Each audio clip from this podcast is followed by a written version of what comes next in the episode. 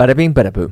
Welcome to this week's mini-sode of Rotten Mango. I'm your host, Stephanie Soo, and today we've got an exciting ad-free Spooktober main episode coming at you with seven nurses. Seven nurses were huddled in their dorm room arguing about what to do next. No, one of them is like, well, he's gonna let us go. We just have to do what he says. He just wants the money. We already gave him $25. He's gonna be on his way. There's no reason for him to stay. The other nurses, they start arguing. We have to try and untie each other. That's the only solution. We've got to fight back. Think about it. Yeah, he has a gun. He's got a knife. But it's it's seven of us against one of him. We can overpower him. For the entire night, the killer went in and out of the nurse's dorm, taking one girl out at a time to her death. Seven turned to six, then five, until there was just one. Cora had hidden underneath a bunk bed, and the killer came for the very last time. He gave the room a sweep, checked the girls' purses, but he failed to see Cora hiding underneath the bed. After he left, she crawls out from her hiding space. She saw her friends, her coworkers, her roommates, all covered in blood. They were dead. So she starts screaming continuously for five minutes straight out the window, terrified to go downstairs. She opened up the window, she's screaming, They're all dead, they're all dead. My friends are all dead. Oh my God, I'm the only one alive. She crawled out the window and stood outside for another 20 minutes, screaming until someone came for help.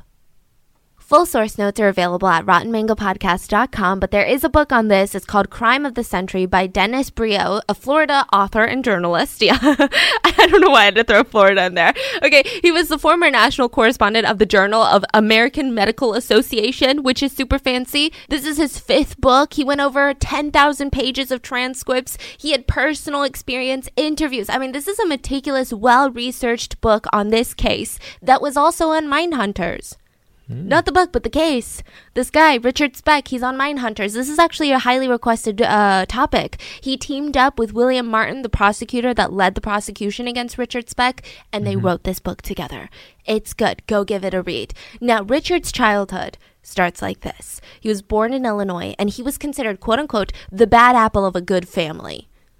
I feel like that's worse than just a bad apple, okay? I just feel like that's really aggressive. He had this big family. He was the seventh child out of eight. His mom was Mary Margaret, and his dad was Benjamin Franklin Speck. Now, most of his siblings were a lot older than him, so they all moved out. They all got married, because this is like, what, in the 60s where everyone gets married when they're like 19, 20? So they're doing their thing, making their own little families, which would really make Richard the baby of the family. And he was, for a little while. They weren't well off, but Benjamin, the dad, I mean, he tried his best. He loved his kids more than anything, made an honest living as a little farmer. Right, he he had multiple different jobs. He was like a little packer here and there. Really did everything. The only tension in the house came from Mary Margaret. She hated. She was so religious. She hated alcohol. If you even have a sip of a beer, which one time Benjamin did, like a what they call it a fish fry. I think it's a like a fish and fish and chips party. I think. I think. You say fresh fry? Yeah, a fish fry, a French fry, and a fish fry. You know, you had a sip of beer because I mean, how can you have fried fish without beer, right?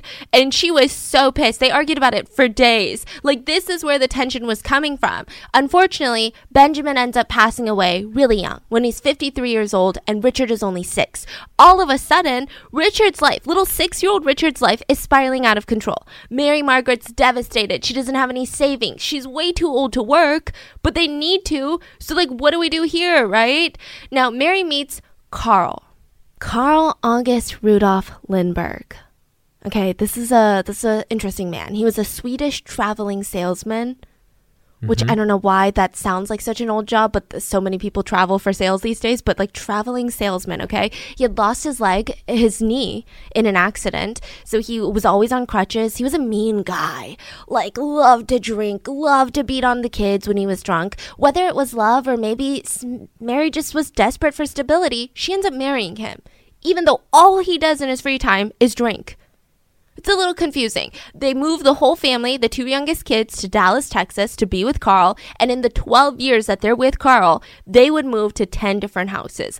I mean, a super unstable environment. Every time the stepdad would get drunk, he would look Richard in the eye and tell him, I can't even stand the sight of you. That's why I'll never adopt you. Imagine being six and hearing this. Like, mm-hmm. imagine being six and your dad died, and now this new guy is like, You'll never be my son. Whoa, whoa, whoa. So Richard is emotionally, physically traumatized. He starts showing all of these symptoms or these like effects in the eighth grade. His teacher said that he was terrified of being stared at. Like he refused to answer a question in class because the other students would, of course, look at whoever's talking. And he was just scared. She said, quote, he was sort of sulky. He didn't talk back. I mean, he was taught at home not to talk back. He was a loner. He didn't have any friends in class. He seemed sort of lost all the time. It just didn't seem like he knew what was going on. I don't think I've ever seen him smile. I really wasn't able to teach him anything. He seemed like he was always in a fog. Now, during his childhood, Richard allegedly got hit on the head a lot. Now, I don't know if any of this is true because it's coming from Richard's mouth, and he later proves to be like a pathological liar. So, at 10 years old, he allegedly fell from a tree 10 feet, bunk his head, just landed bunk right on his head, right? Knocked out for 90 minutes. His sister thought he was dead. His sister was like, Oh my God, you're dead, right? Then at 15, he said that he ran into the side of a building and had a steel rod rammed into his brain. I'm sure that's an exaggeration. I'm sure he had like had a had a little bonk, right? Now he also had dozens of concussions from the beatings that his stepdad gave him when he was young, and after his crimes came to light, after he died, Harvard professors wanted to study his brain. So his brain was sent to Harvard, Wow. but then it went missing. His brain went missing. The secretary forgot to lock the room that they were putting the brain in. It went missing. They searched everywhere, even offered up a reward. His brain would never be recovered to this day. Where's his brain? Yeah, who wants Yeah. this brain? What? Even if you didn't know whose brain this was, okay, first of all, if I saw a brain and you're like, that's a killer's brain, I, I don't think I'd take it. But even if I saw a regular brain, I Yeah. don't think I would take it. but the, uh, and this will probably only happen in Harvard. Yeah, these students are Who's interested in Yeah. someone's brain? Like, what are you gonna do? Like, if I offer you freaking Einstein's brain, what are but what if do? it was just like a genuine package thief? Maybe they hadn't unboxed it and they thought, oh my god, look at these little Amazon Prime packages. You think They didn't have Amazon back then. they're that dumb in Harvard? Maybe. they're just like, take the brain. so apparently, that's something that's stuck. Okay, later in life is that Richard uh, had some weird problems because he would always have his mouth open. It was always half open all the time, like a fish. Is how people described him. Looked like he was staring out at nothing, like he was in a fog. The mean one said it a lot more aggressively, and I quote, He has a habit of occasionally staring stupidly into space with his mouth half open. yeah. So, very mean people. He was really self conscious as he got older, mainly because of his looks. So, he has a lot of these like deep acne scarring on his face. I can relate to that. Listen, adult acne is like the worst. But he even had really bad eyesight. But he felt like with the acne scarring and glasses, it was just too much. So, he refused to wear glasses. He was miserable at home. And at first, Richard's like going deeper into his little shell, right? In the eighth grade, his teacher's like, he's so shy, he has no friends, right? But once he hits his teenage years, he starts fighting back. He starts breaking into his stepdad's liquor cabinet at 13 years old and starts just gurgling whiskey. I thought they're not allowed to do that. Yeah. So the stepdad tries to stop him with a good old beating like he always did. And this time Richard's like, I'm grown. You know what I'm going to do, Carl? I'm going to take your fucking crutches and bash your head in. He starts threatening him. So now Carl's like, okay, well, I'm terrified. Richard drops out of school and he had this thing for getting drunk, hanging out with a bad crowd, and getting a lot of tattoos. So, pretty much in this order, literally. He had a lot of tattoos and his tattoos would actually bring him down. That's how he gets caught with his tattoo. Yeah, don't get tattoos. Don't get like specific tattoos if you're going to be a criminal. You just tip. got a tattoo. Yeah, good so the first couple of tattoos, one is very um like common. He had a snake that was entwined around a knife on his arm. I feel like I've seen tw- 25 of those, right? The second thing was a skull with a pilot's helmet on, and it said uh, right underneath it a Texas slang word for "fuck you." So that's great. Then another one said "Born to Raise Hell." This would be his most famous tattoo on his arm, born to raise hell. This is what caused him to get caught. Then he also had something called the West Texas Dickey bird, which was a bird with the body and wings of a bird, but the head was an erect penis. I know you're trying to visualize it, but I, I was having such a hard time visualizing it, yeah. Because where's the ball placement? On the neck? Like a beard? Back of the head? like eyeballs. eyeballs. No, disgusting. so he gets arrested 41 times during his young, like from 16 to 22. 41 times, breaking and entering, burglaries, forged checks, violence against women. His probation officer even said, when Richard is drinking, he will fight or threaten anyone so long as he has a gun or a knife. So this guy, when he's drunk, he's got a weapon, he's ballsy. He wants to kill everybody. But when he's sober or unarmed, he couldn't even face down a mouse It's just a weird way, right? Mm-hmm. Even his jail psychiatrist said that this guy is going to keep reoffending. His rating of rehabilitation is poor. We advise to keep him in maximum security prison, but sure enough, they release him. They're like, go back into the wild, Richard, with your little bird dick tattoo. Have fun. Go at it. So at 19 years old, he gets married. His whole marriage is another saga of its own. Okay. He meets his wife at a Texas state fair. Her name is Shirley Annette Malone, and she was only 15. She was only 15. And Richard starts smooth talking to her. I mean, this guy's been incredibly sexually active, treated for gonorrhea five separate times. Five separate times. Not like the one case of gonorrhea that just wouldn't go away. Five separate cases. And Shirley, being 15, was just, she didn't know this. She was impressed by his maturity. He seemed cool. They start dating, and almost immediately she gets pregnant and they get married because that's the norm back in the day. But they were never really happy. So Shirley's at her mom's house, just going through the motions of pregnancy. She hears a noise, looks outside her window, and it's the, it's the noise of a very distinct car, a convertible. Rolls up, skr skr, parks right in front of her window. It's Richard, her husband. And in the passenger seat, another girl. And he just starts making out with this girl. Right in front of the window. what the heck? So she's, I mean, Shirley's confused. Like, are you kidding me? I'm pregnant with your baby. What's wrong with you? And he tells her, Yeah? Well, there's really nothing you can do about it, can ya? He would start threatening her, putting a knife to her throat, force Shirley to have sex with him four to five times a day. When he got bored of torturing Shirley, he started taking it out on Shirley's mom, his mother in law. So her name is Ida, right? One day she starts getting these strange calls, very sexual calls, okay? Like really aggressively rapey calls and men are calling her demanding sex. And she's like, What the hell is wrong with you? We'll tell your son in law to stop showing off your pictures at the bar then. What? What are you talking about? So apparently, Richard had stolen pictures of her from her own house of her having fun at a beach in her bikini, taking it to the bar, showing all these random strange dudes at these very seedy bars. Hey, this woman's cheap. She's down for anything. Here's her number.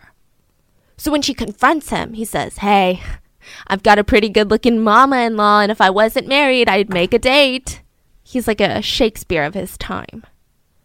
So if Ida tells him, Stop doing this to me, stop doing this to my daughter, he would just hop up and put a knife to her face. And he had this really intense southern accent. He talked really soft, very slow, very calm. If you had just met him and hadn't seen, seen these parts of him, you would think that this guy is like one of those southern gentlemen.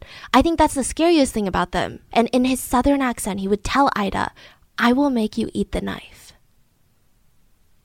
So finally, after four years, they get a divorce. Now, Shakespeare Richard goes to Shirley's place, begs for her back. Please, baby, I'll change. I'll do anything. I don't want you to leave me. And she's like, No, Richard, I can't do this. Like, this is for my baby. I don't want you hitting our baby.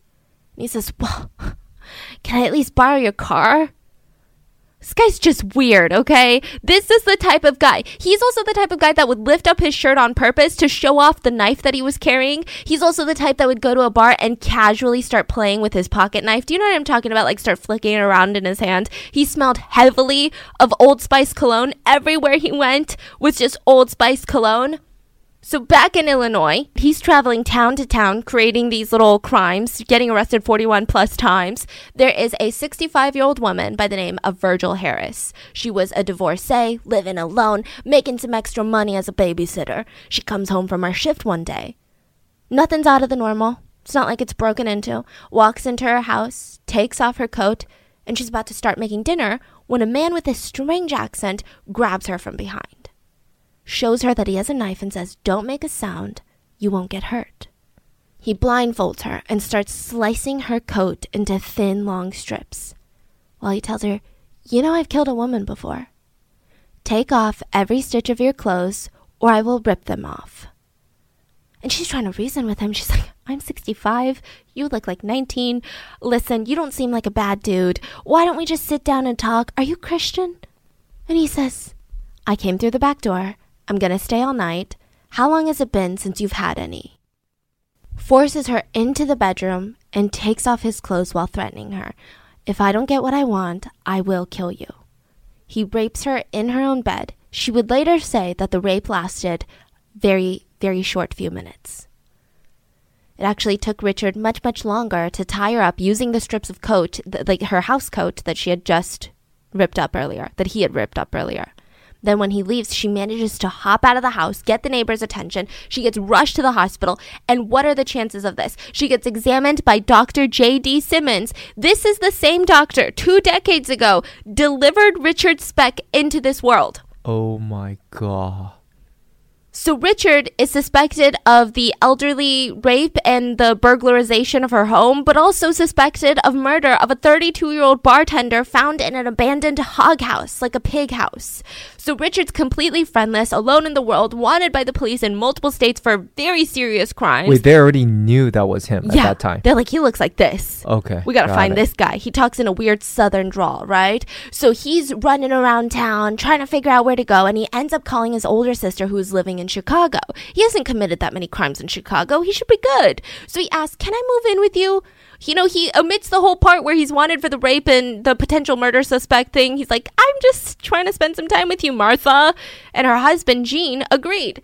So he moves in, and at first it's all cute. He's helping them build some wood furniture, but slowly he starts showing his true colors his lazy, annoying, pathological liar colors. Anytime the two teenage daughters of his, so his niece, right, mm-hmm. of his older sister, would bring over friends, he would threaten them, show off his knives, like throw up gang signs. Talked about how many guys he's beat up in life. He refused to get a job. The only thing that he did every single day without fail was take multiple showers a day and change his shirts. He really liked wearing clean shirts. This is important later That's weird. and spray Old Spice all over him. Yeah. Now, Gene, his brother in law, is sick of him. Listen, I'm going to get you a job with the U.S. Merchant Marine as an apprentice, apprentice as a seaman. now, Richard really wasn't having it. He's like, okay, fine. So he gets on a boat, his first job, and he's supposed to be working, but instead he gets drunk and starts fights with the other seamen that are trapped on this boat with him. So, of course, he gets fired. And Gene is now even getting more sick of his shit. Like, are you kidding me? Are you serious? So he decides, I'm just going to drop you off at the National Maritime Union Hall, which is essentially a hiring place for seamen, give you $25. That's it okay, bye. Have fun finding your own place. Now, Richard really resented this because he said that he felt like a loser walking around this hiring hall with his suitcases. He looked homeless. He was so embarrassed, it was hurting his pride. And every day at the hiring hall, nobody wanted to hire him. So he'd walk from his motel back to the hiring hall, and as he was walking, he would always see this townhouse complex. So it had six townhomes in total. So the townhomes are like uh, two stories, they're all stuck to each other. So it's kind of like these two story apartments. It's not single family homes where the walls are separated. You're sharing walls with your neighbors. Mhm.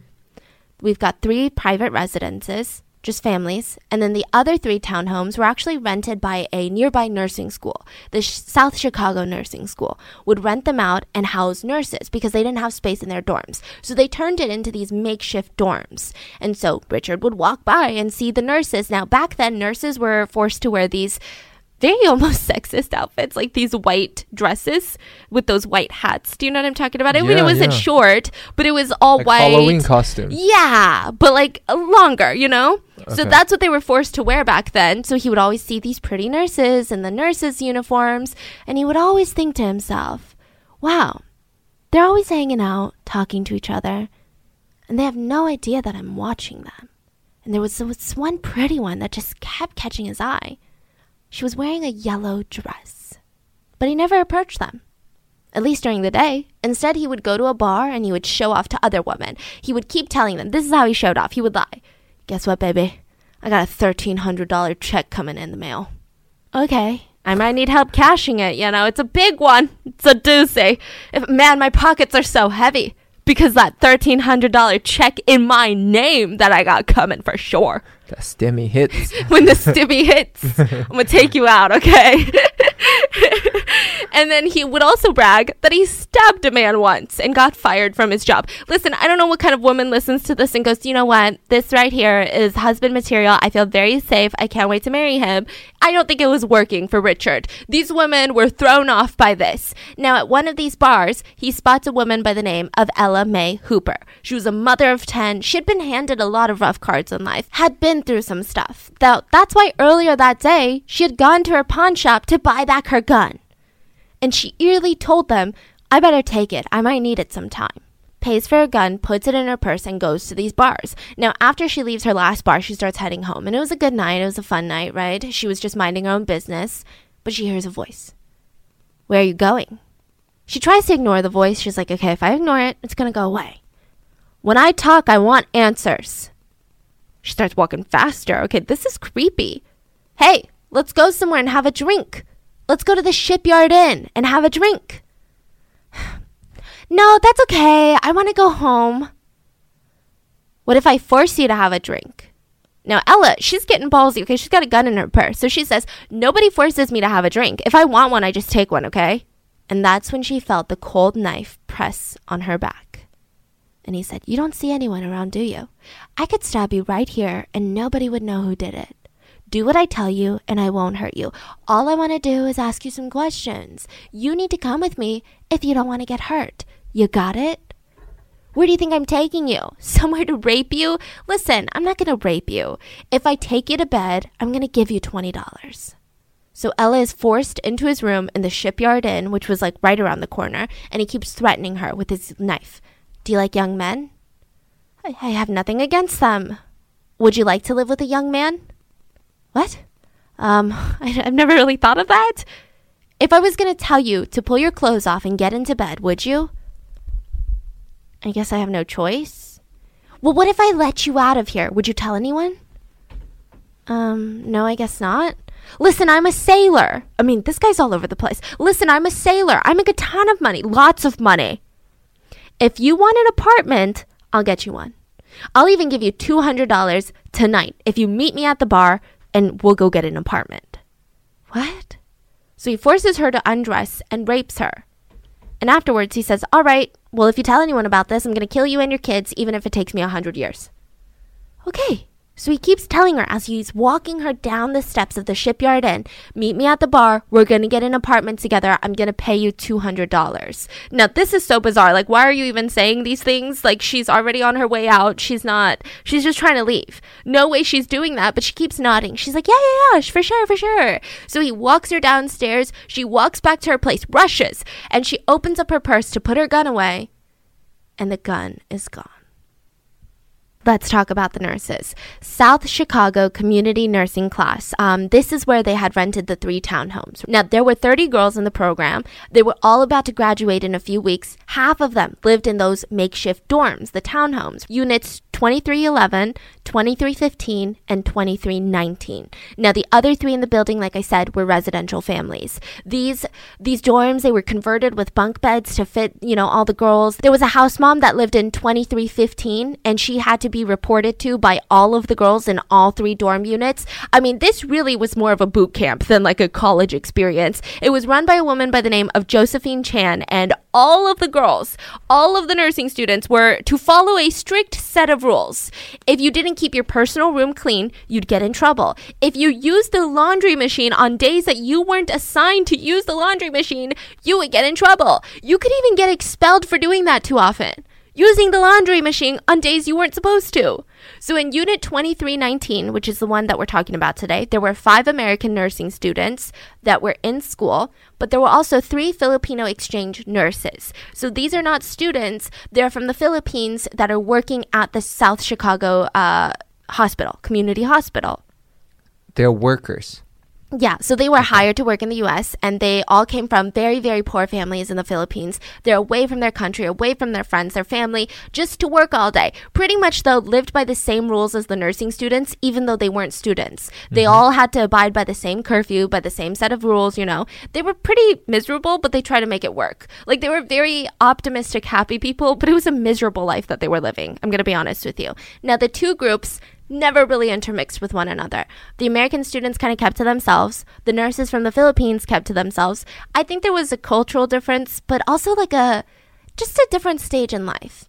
Student versus like you're already a nurse, you're getting paid, right? So inside the townhome, we had Gloria Davy. Now, she was the golden girl of the school. She was the leader of her friend group. She was the leader of this townhouse, honestly. Very independent. She was chosen as the quote unquote sweetheart of the future farmers of America. I don't know what that means.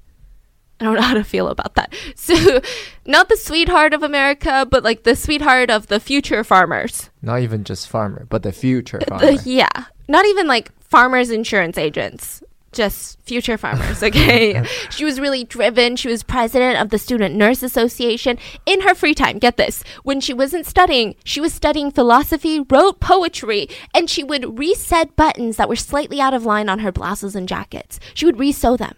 Then we had Suzanne Farris. She was studying to be a pediatric nurse, and she was kind of the one that brought everyone together. She would have these massive parties at the townhouse that they would always get grounded for, where the girls would come over in their roller skates and they would skate around the whole house blasting classical music. They would be grounded for weeks for doing this, but Suzanne loved it. Their house mom did not find it cute or enduring. Then we had Patricia Matusek, who was only 20 years old. She was a champion swimmer and she was engaged to a fellow nurse. We had Nina Schmale. She was she came from a super religious family. I think the way that everyone describes her is just you know that one in the friend group that just always has their act together. You're like, mm-hmm. that's the mom of the friend group. She was the mom of the friend group, just very mature, very poised. She volunteered in her free time to help elderly patients. I mean, she loved everything that was like very, she's like one of those soft people. She had a seahorse, right? She has a seahorse? She had two male seahorses. Uh-huh. One of them got pregnant and had 23 baby seahorses. Wow. And she was spending all of her time, money, and energy trying to make sure that these 23 baby seahorses make it. That's so cool. Yeah. She had a seahorse. Fascinating, right? Wow. Then we had Pamela Wilkening. Uh, Willie was her nickname, and she told her friends she wanted to be a nurse more than anything in the world. One of her favorite quotes was, and miles to go before I sleep. Which I think is such a cute quote. Then we had Marianne, who is 21 years old, loved rock and roll. She was athletic. She spent a lot of time with her family. Then we have the Filipino exchange nurses. So we have Valentina Pasion, who was 24. Her family was very, very poor. Um, she had to wait two years for her older brother to finish college before she could start going to school. She sent half of her salary back to her parents every single month. Her salary was $350 a month. She never complained. Never. She would write to her sister about how much she missed being home, and she said, and I quote, Sometimes I can't help but shed tears. You know, it's really hard to be a thousand miles from home.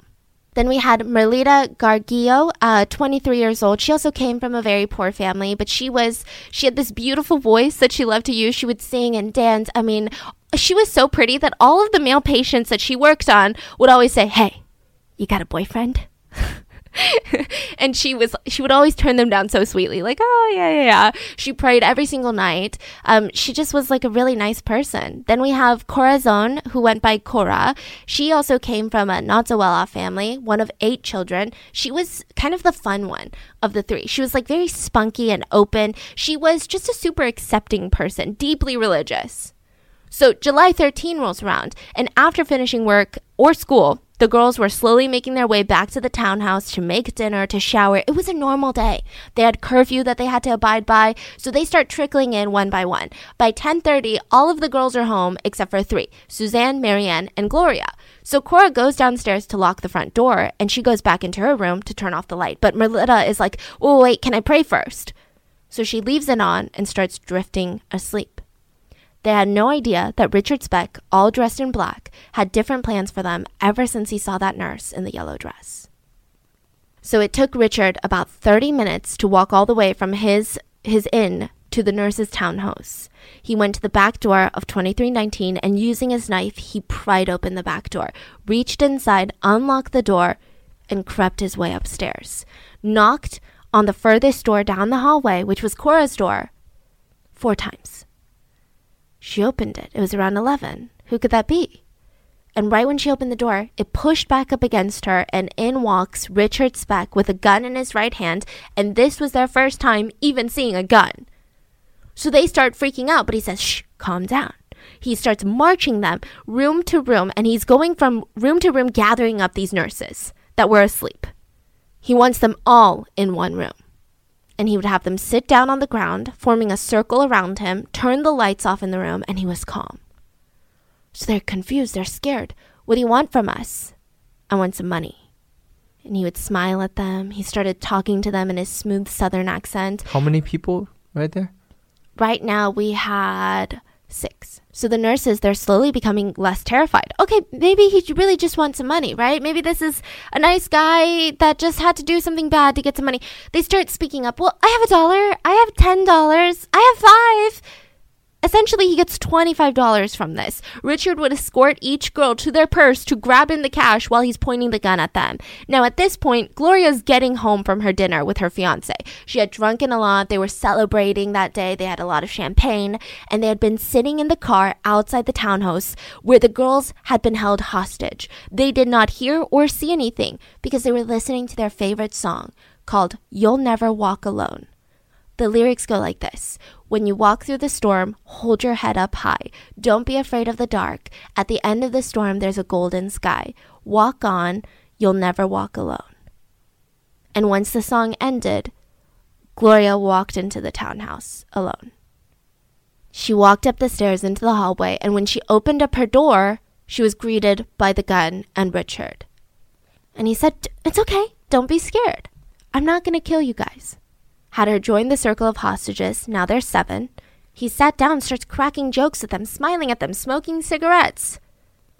Then he jumps up and says, All right, time to get the party started, you know? Starts grabbing the bed sheets, starts tearing them into long strips. One by one, he tied up the girls' wrists and ankles.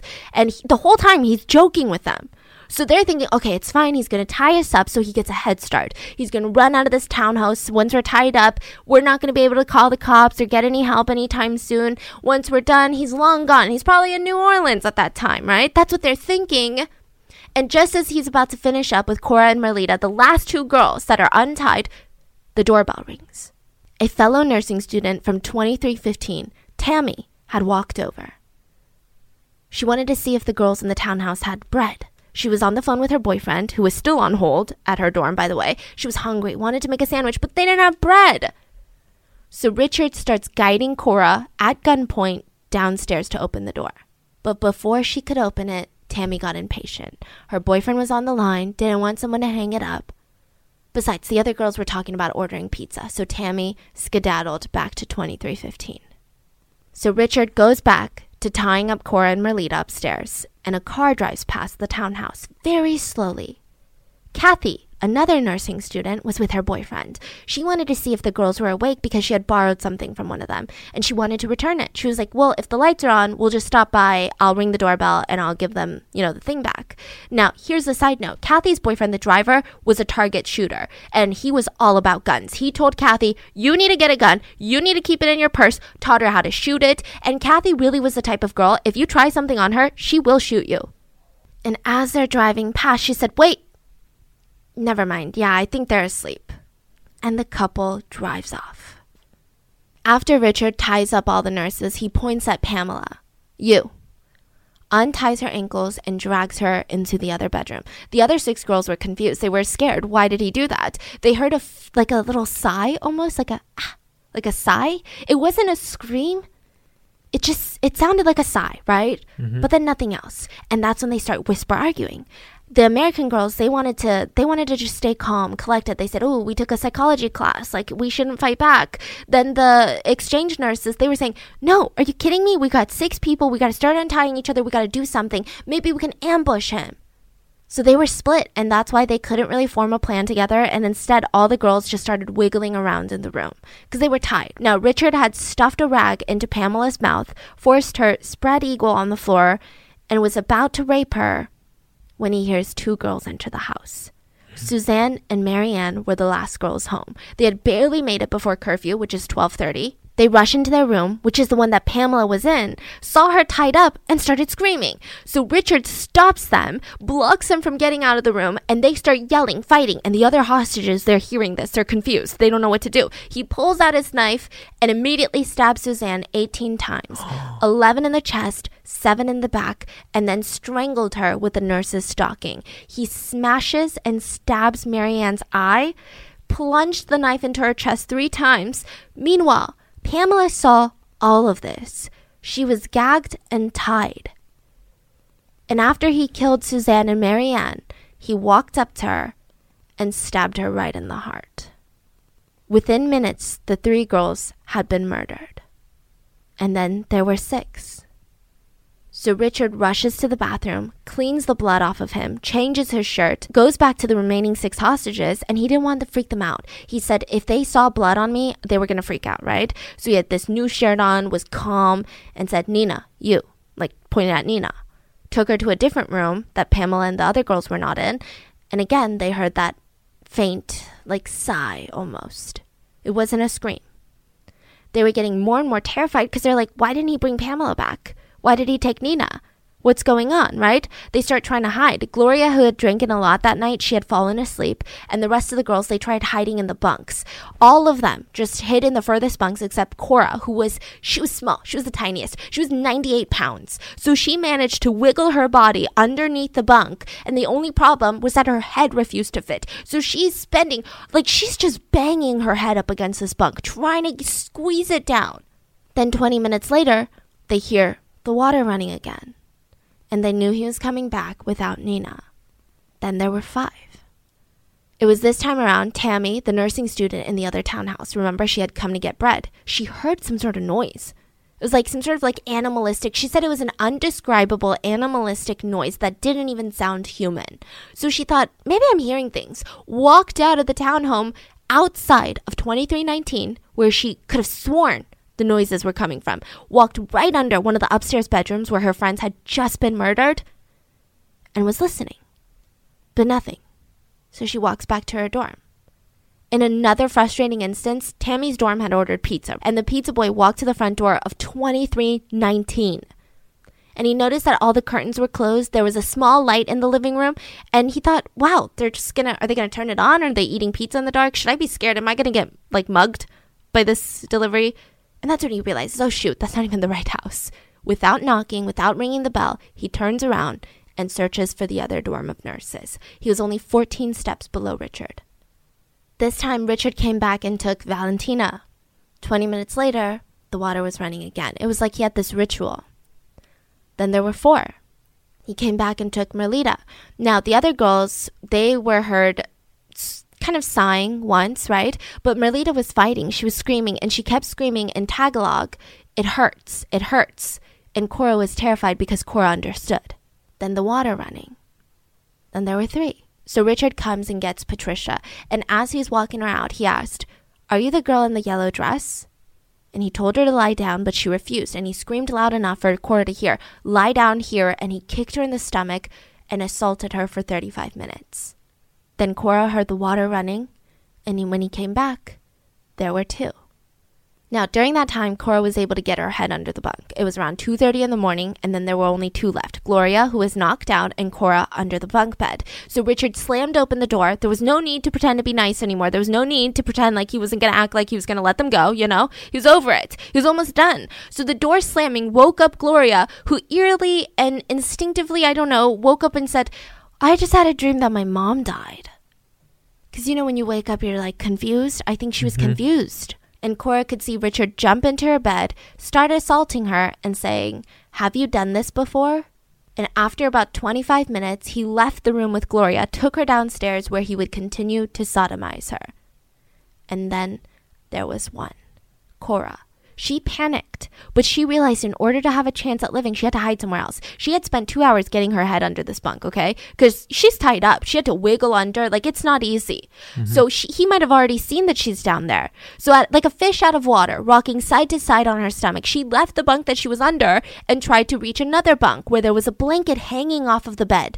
So, it, I mean, it could probably cover the space underneath. And it had always been there. It looked very natural.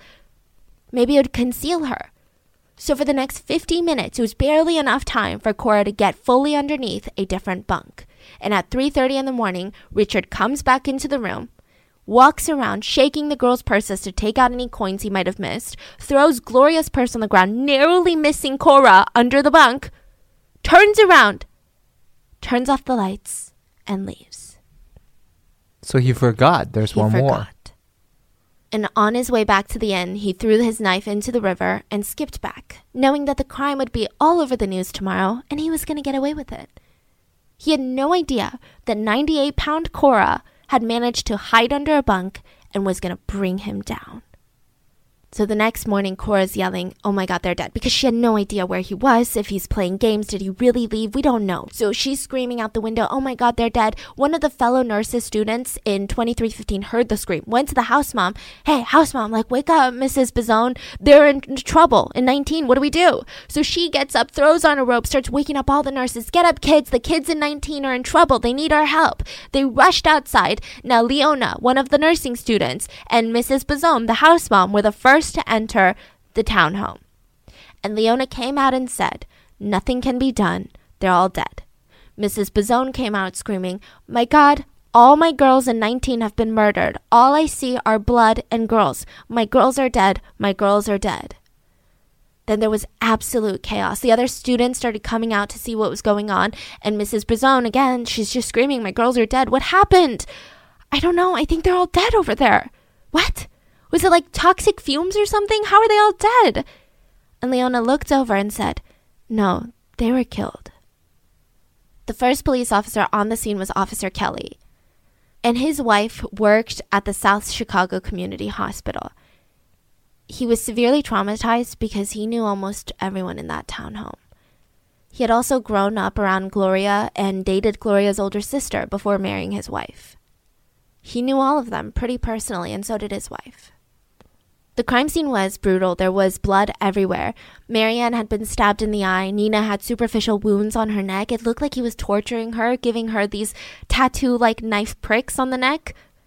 Valentina had been slashed on the throat so deep that her voice box was exposed. Merlita's body was lying on top of Valentina and her neck was dislocated, and you could tell just by looking at her. She too had been stabbed. The police rushed Josephine Chan to ID the bodies at the crime scene, the head of the nursing department, and the murders were so vicious that she could only identify three of her girls. The rest of them were too covered in blood to even identify.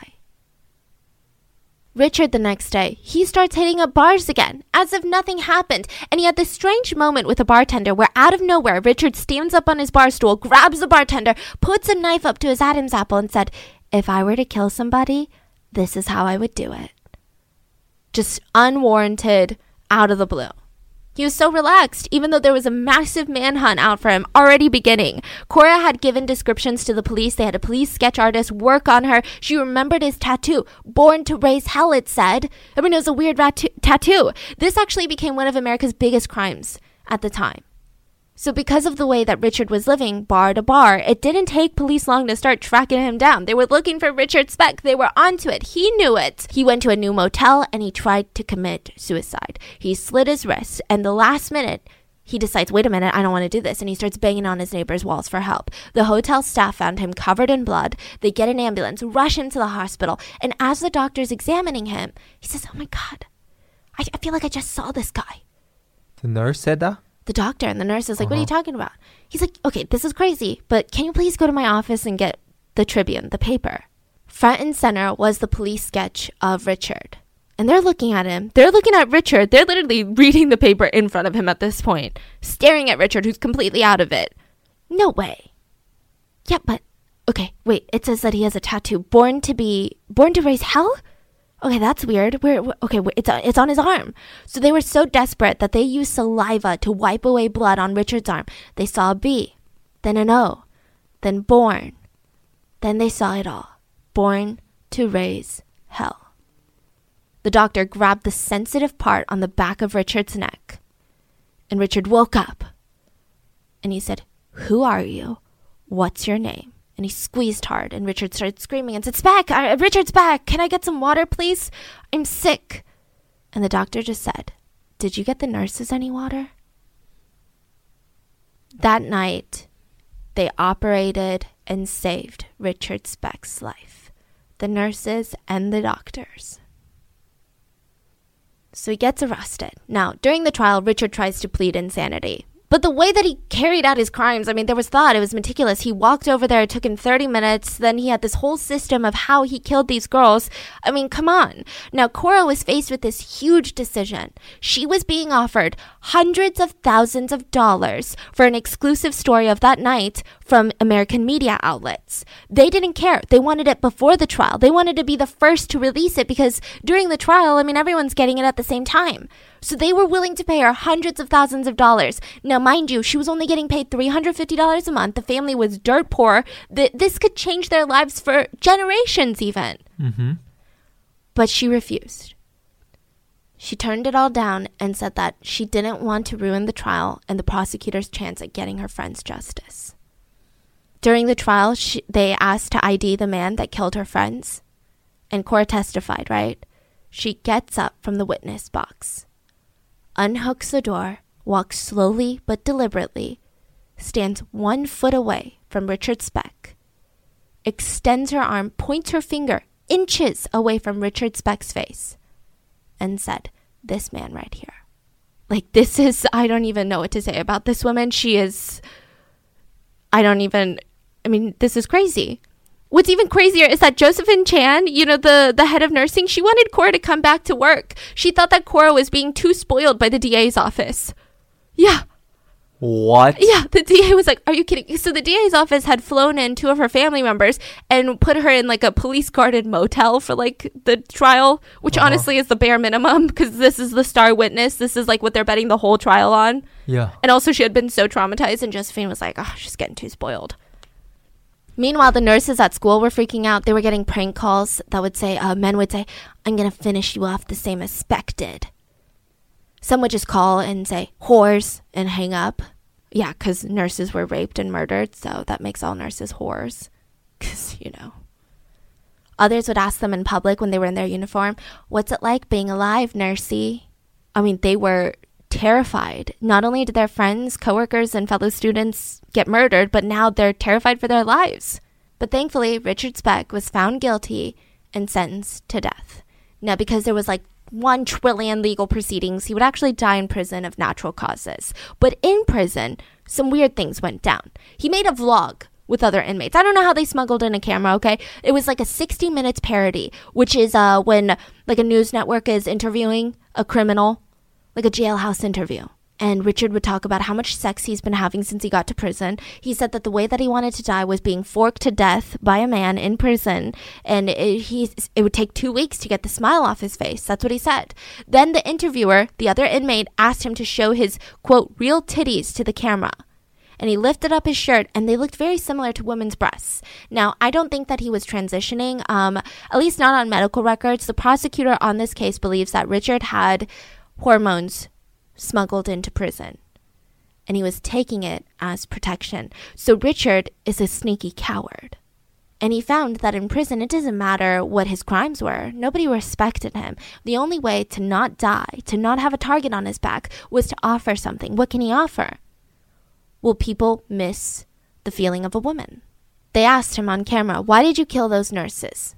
And he said, It just wasn't their night. How did you make them strip? How did I make them strip?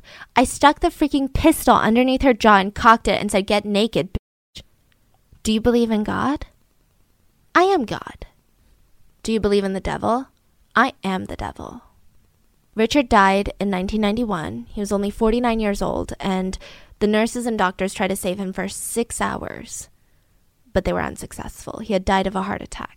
Now, because of all the allegations and the theories of his head injuries causing his killing spree, because his, his team of lawyers made a whole spectacle of it, they were like, it's the concussions, it's he fell on his head, you know, that's what happened. He's insane. They wanted to study his brain. Carefully packaged, sent it to Harvard, went missing.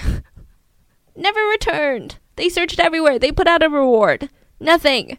Cora is now living in the US, retired living her best life. She married an attorney. That's they started their own real estate firm. She has a successful life. She had successful children. She has successful grandchildren. She has a vacation home and everything. I mean, this woman is truly incredible. And that's the story of Richard Speck, who was featured on Mindhunters on Netflix. I don't even know what to say about him. I think it's just really telling that this guy has no no confidence unless he has alcohol and a weapon. Like mm-hmm. he's so weak that he's he's just a coward. I don't know how else to say it. And he's so angry. And it's his tattoos that brought him down. What are your thoughts on this? Will you think twice about getting a tattoo now? I hope you guys enjoyed this week's main episode, and I will see you guys on Sunday for a mini-sode. Bye!